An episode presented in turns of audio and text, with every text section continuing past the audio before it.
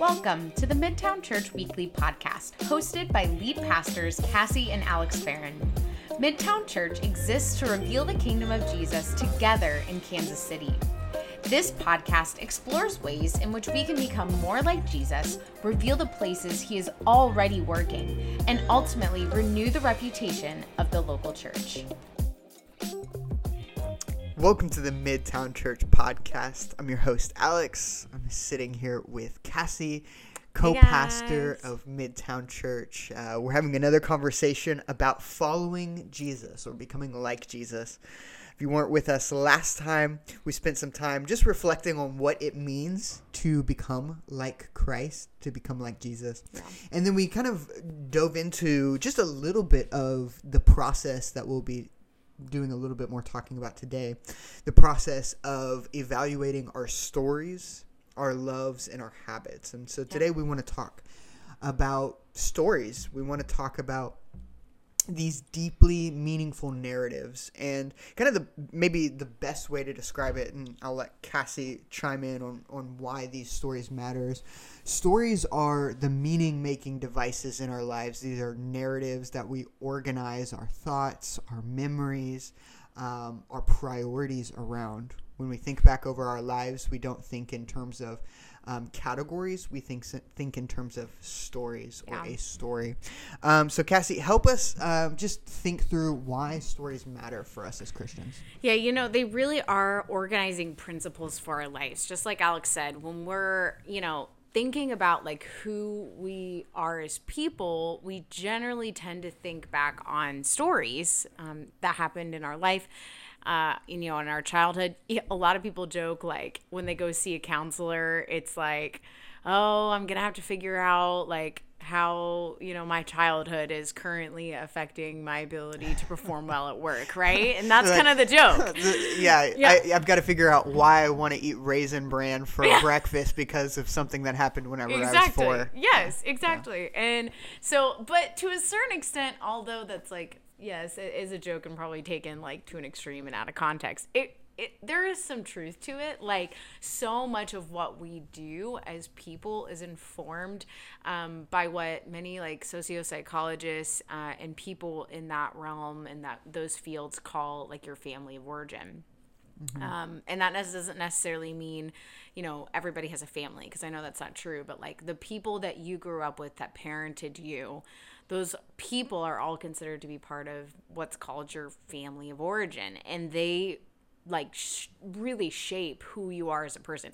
It's astronomical to read the research and understand how much your upbringing affects like literally just your day-to-day behaviors. Yeah. And so again, so much of that is thought through and understood through story. You think about like when you're getting to know somebody for the first time when you're sitting over to coffee with them like you're kind of you're telling them the stories of your life. Like I, i'm just thinking about we had coffee with some friends um, not too long ago and you know they asked us the story of how you know alex and i met. Um, how you know we fell in love and became husband and wife you know we joked about stories of past injuries or whatever Yeah. but all of these things they actually really do not just affect who we are but they actually change us not only as we experience them but as we tell them. And so something i if you if you don't know me um, you wouldn't know that i actually have my master's in communications from missouri state university. That's my alma mater and i wear it proud. I love it. Um, but much of my master's was focused on communication theory and research. And one of the most prevalent theories within the communication realm is a theory called the narrative theory or there's another theory that's very similar called the narrative performance theory. And it's really this idea that stories we tell and the stories that we experience other people telling actually create meaning hmm. in our lives. Like they actually, they're not just like things we say, but the actual telling of them and the experience of somebody else saying them, they actually create meaning in our lives. You know, we can actually point to like, I'm, I'm sure you've had experience like this in your own life where you know, something happened to you when you were a young child, like when you were like three or two years old, and your parents have told the story so many times that you almost feel like you remember it. Do you do you ever have one of those? Yeah. yes. That's like one of the foundational examples of what I mean when I say stories are meaning making. They actually create like the meaning of our Yeah. lives. Whether you rem- actually remember that setting, Right. whether you Yeah. remember that event, the fact Right. that your parents have told you about it or shared that story so often, it, it becomes ingrained in your your conscious. yeah of like who you are Mm-hmm. and what you interpret life to be and so that's kind of why stories are so so important and so integral to who we are and honestly you know really integral to like our faith in jesus or really any faith that you come Mm-hmm. across like that's why we have like a bible Yeah. right that's like a collection of like Yeah. stories Well, I'm- effectively I mean, we're talking about these stories on on like individual terms, but we're not just you know individual beings living kind of in a vacuum. right That we also have like cultural narratives. Like there are Mm-hmm. cultural stories and and and family stories and you know different parts of the world, different um, regions of the United States Yeah. have different stories that you know we absorb as well. So we have the stories from our parents, the stories we tell ourselves, but also kind of the stories of culture that yeah that add to who we think think of ourselves. Yeah, exactly. That's it. That's it. So I guess kind of the question that comes from that and like inevitably is how do stories then relate to our walk with Jesus, right? Right, Like right. what does that look like? And ultimately, um, they have a lot to do with our walk with Jesus, but even more than that, this idea of how we're formed as mm. people. So we talk a lot about like spiritual formation. Like if you've been in church very long, like you've probably heard that term thrown around. It's this idea of like as spiritual beings, as people that follow Jesus, you know, we're constantly changing or being formed mm. around different things. And hopefully if we're if we're following Jesus, that thing would be Jesus, but it doesn't always it isn't always Jesus, right? Well, even beyond just just the church, w- every human being is is being formed or being shaped Yeah. or changed. We're not static. We're dynamic. We're yeah. our our our future person is different than who we are now, and the question of formation is who is that person going to be, or what things in my life are shaping who I'm going to be. Yeah, and if we take that principle and that idea and that understanding that we've had in church for so long and we apply it to stories, the question actually becomes what stories am I believing that don't align hmm. with Jesus's story? Yeah. What's a what's like a common story you would say or you talk to someone about and you kind of begin to see the edges Yeah. of that narrative? What are some of those stories that most of us believe that just aren't in alignment Mm-hmm. with the story of Jesus? Yeah, I mean, I'll be transparent. Obviously, we're church planters, and so we're living in a season where we're building the church, and inherently, like part like part of that is like we are not rich. there are a lot of things that like we want in life that just financially we can't have and part of that is alex and I i's just kind of sacrifice um, to say like this is worth it which you know i actually think we mentioned on podcast episode number one. Um, but part of sometimes even my own disappointment in life comes from this idea that like riches equals success. Like the fact that we don't have like a large house with like the most perfect furniture and like you know all of the space in the room that we need like the fact that you know we don't have the ability to buy extravagant christmas gifts for everybody or Yeah. you know or i don't go to the salon regularly. Like just this is a personal thing. No um harm to anybody that does. But like i don't go to the salon regularly to like get my hair dyed or my nails done or like a makeover or all of those things. Like so much of that feels counter to like living a successful Yeah. life Yeah. Well, if I could zoom in even further, you talked about just like Christmas gifts and the abundance of what Christmas looks like. Yeah. It's- I mean, watch any Hallmark movie. Watch Yeah. any like well-known Christmas movie. They have the same theme. the narrative of Christmas is this abundance of material And love. gifts and abundance of love. Okay, that too. And love. Okay, I like watching Hallmark movies. Love right, always right. Alex. But like, but part of the the setting in these Yeah. Christmas movies is that you you step into this room with a large Christmas tree oh. and piled high under that Christmas tree our are presents. presents. Yeah.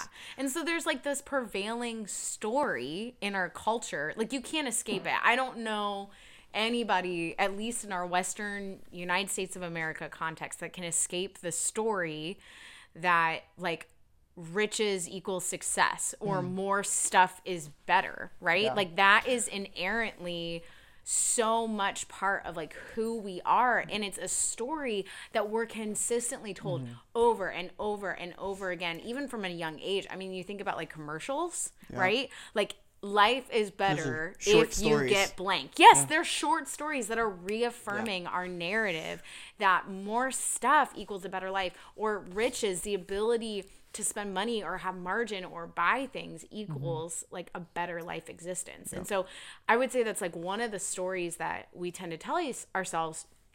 The problem inherently is though when we look at scriptures when we look at the life of jesus we don't find that story affirmed by jesus. Mm-hmm. If anything we see the opposite story affirmed by him. And this is kind of what alex and i mean when we say like jesus presents an upside down kingdom like almost like a world that is like opposites day from our mm-hmm. world right? It's like we see um I, it's in the gospels and it's mentioned in multiple places but we see the parable or it's not a parable i'm sorry the story of a rich young ruler mm-hmm. right? So this man comes to Jesus and he says, You know, what must I do to enter the kingdom of heaven? And Jesus essentially tells him, like, abandon everything you have and follow me. And what happens? The rich young ru- ruler walks away because he has lots of possessions. He has mm-hmm. lots of riches. He has lots of things. And so to ask him to give up everything to follow Jesus, he mm-hmm. can't do it. Mm. And what does Jesus say? He says, it's easier for a camel to go through the needle or the eye of a needle, mm-hmm. than it is for a rich person to end in the kingdom of heaven. Mm-hmm. Holy crap, right? Like that's that's crazy. That's the upside down kingdom that we are a part of as followers of Jesus. And that's the story that mm-hmm. Jesus is writing here. Mm. And so we see a story that is very different from the story that we adopt as people and have told and have embodied for our lifetime. Hmm. So, you know, when we're talking about stories and why they matter, especially in the context of life with Jesus, you know, they matter because, like, if we truly make ourselves aware of the stories that we're telling,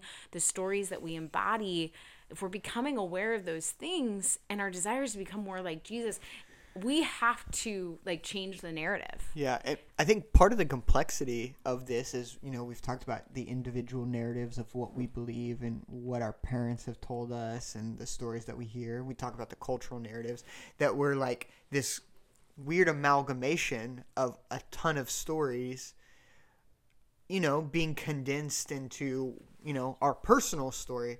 And so, you know, we were talking about the Christmas story. Yeah. Well, if you grew up with ever, without ever having that type of Christmas, it impacts how you, you're thinking about these things. Yeah.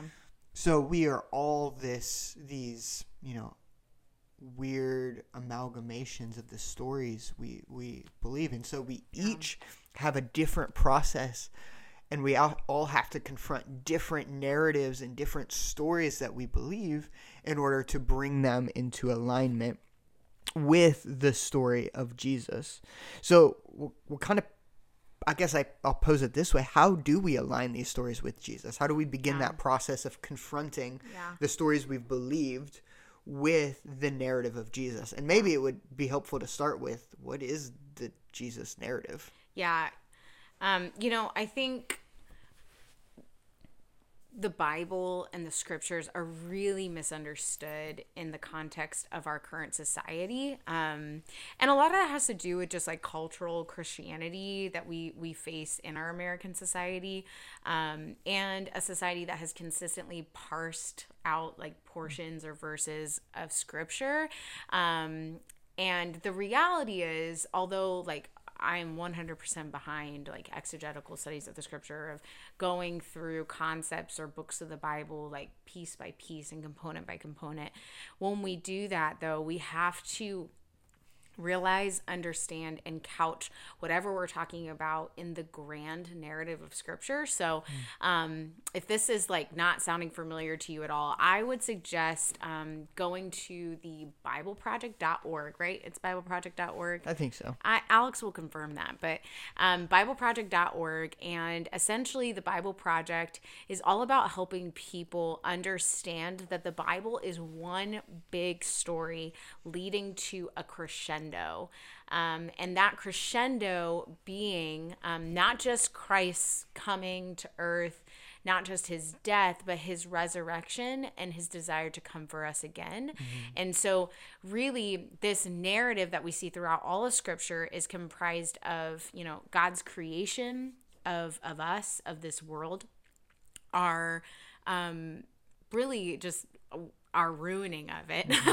Yeah. right like our our stain on it our inability um, to follow even his most most basic of asks uh, and f- then the rest of the story is him working towards like redeeming us and moving us to- back towards Genesis, of moving us back towards his initial creation through this grand master plan of Jesus Christ. And I think Alex just told me it's BibleProject.com. Dot So com. I messed that up. Yep. Thank you for uh, being confirming. Yes. Yeah, i you know as you're you're talking through the the narrative of scripture, I remember in I think elementary school, like using the narrative arc to kind of plot and summarize oh, different stories. So Oh, Yeah. it's almost like the exposition is that God has created a good creation and has created humanity to live and to rule alongside him. And then there's this inciting incident where the first humans rebel against God Yeah. and in many ways choose to do their own thing. Yeah. And then the rest of the the Jewish Testament, the Old Testament are these stories of Jesus or of God really beckoning humanity to and come back to consistently failing And us consistently failing over and over and, then over again. This you have this climax of God taking on the form of man in Jesus, living this incredibly wonderful life and showing Yeah. us the beauty of his kingdom, being executed for his claims to be God and his claims His to kingship. challenge Yeah. the the Roman government and then the wonder that he defeated death and then you have the falling action of the the early church and it's funny to, to talk about the early church and us as being a part of the falling action but yeah. In terms of the climax the climax has happened Yeah. we're on the second half we're in the second act of history and With another climax coming. we're waiting for the full resolution Yeah. of jesus returning yeah. um, for his his people and to make all things right and to reveal the goodness Yeah. and the beauty of creation. And so it's this one wonderful arc. It's this library of texts Yeah. written over 2000 years that describe one cohesive story. Yeah. And obviously like we we learn so many of the most important stories in the life of Jesus, but in order to even understand why Jesus came to earth and the purpose of his ministry, we really do have to understand that grand narrative of mm-hmm. scripture. And so really the first step to aligning our story with the story of Jesus is understanding like why why why did jesus even come? And so we have to we find that answer in understanding that grand narrative of scripture. Um, again i would encourage you go to bibleproject.com um, they do an incredible job explaining some of this and even going through books of the bible helping you understand the main points. They've they've done an incredible, incredible job of really contextualizing scripture for our day and age and helping us understand the purpose for it and the way in which to read it and follow it in our everyday life. Yeah. You know um the first step is like understanding that grand narrative right um and really knowing why Jesus existed here on earth and why, you know, we continue to need to learn his story. Um, but, you know, we also, uh, sometimes when it comes to stories, we, you know, we need like all of the the tricks or like I, I don't know, you think about like Marvel for example, like Marvel Studios. I love Marvel movies. Alex and I are like Marvel crazy fans. Um part of it is because like they do such a good job of capturing like all of your senses with like this story um and really like giving you ways in which you relate to it. And I think sometimes with scripture, we have a hard time doing that of like being captured by a story. And a lot of that does we, have to we do We read it because we have to. yeah, we read it because we have to. And a lot of that has to do with the fact that we are so culturally removed from Jesus's day and age that sometimes it can be hard to be captured by a story that feels very foreign. Um, and so, one of the practices that I um, have been recently introduced to, and I've loved being walked through, is this idea of imaginative prayer. Um, and it's actually like placing yourself within a story and contemplating what it would be like to be in that moment with like all five senses. Experiencing that story, The and- smells of first Yes. century Yeah, uh-huh. Galilee. Yes, and actually praying through a story, like feeling as if you're in it. Um, and so, you know, I I encourage you. A, a great place to start would be um, actually the baptism of Jesus by John, because you know it deals with like water and some things that like we we naturally associate. I would encourage you go to that story and just take that small passage of scripture and like spend 15 to 20 minutes just trying to immerse yourself and hmm. imagine what it would be like to be in the crowd and looking on and then imagine what it would be like to be John the Baptist. Hmm. And be the one that's being asked by Jesus to baptize him. Hmm. Um and then I would imagine what it's like to be like Jesus when the Holy Spirit ascends like a dove and you hear that voice that says, you know, this is my son for whom I am well pleased. And imagine being Jesus in that moment and hearing from the Father, like, this is my daughter, this is my son for whom I am well pleased.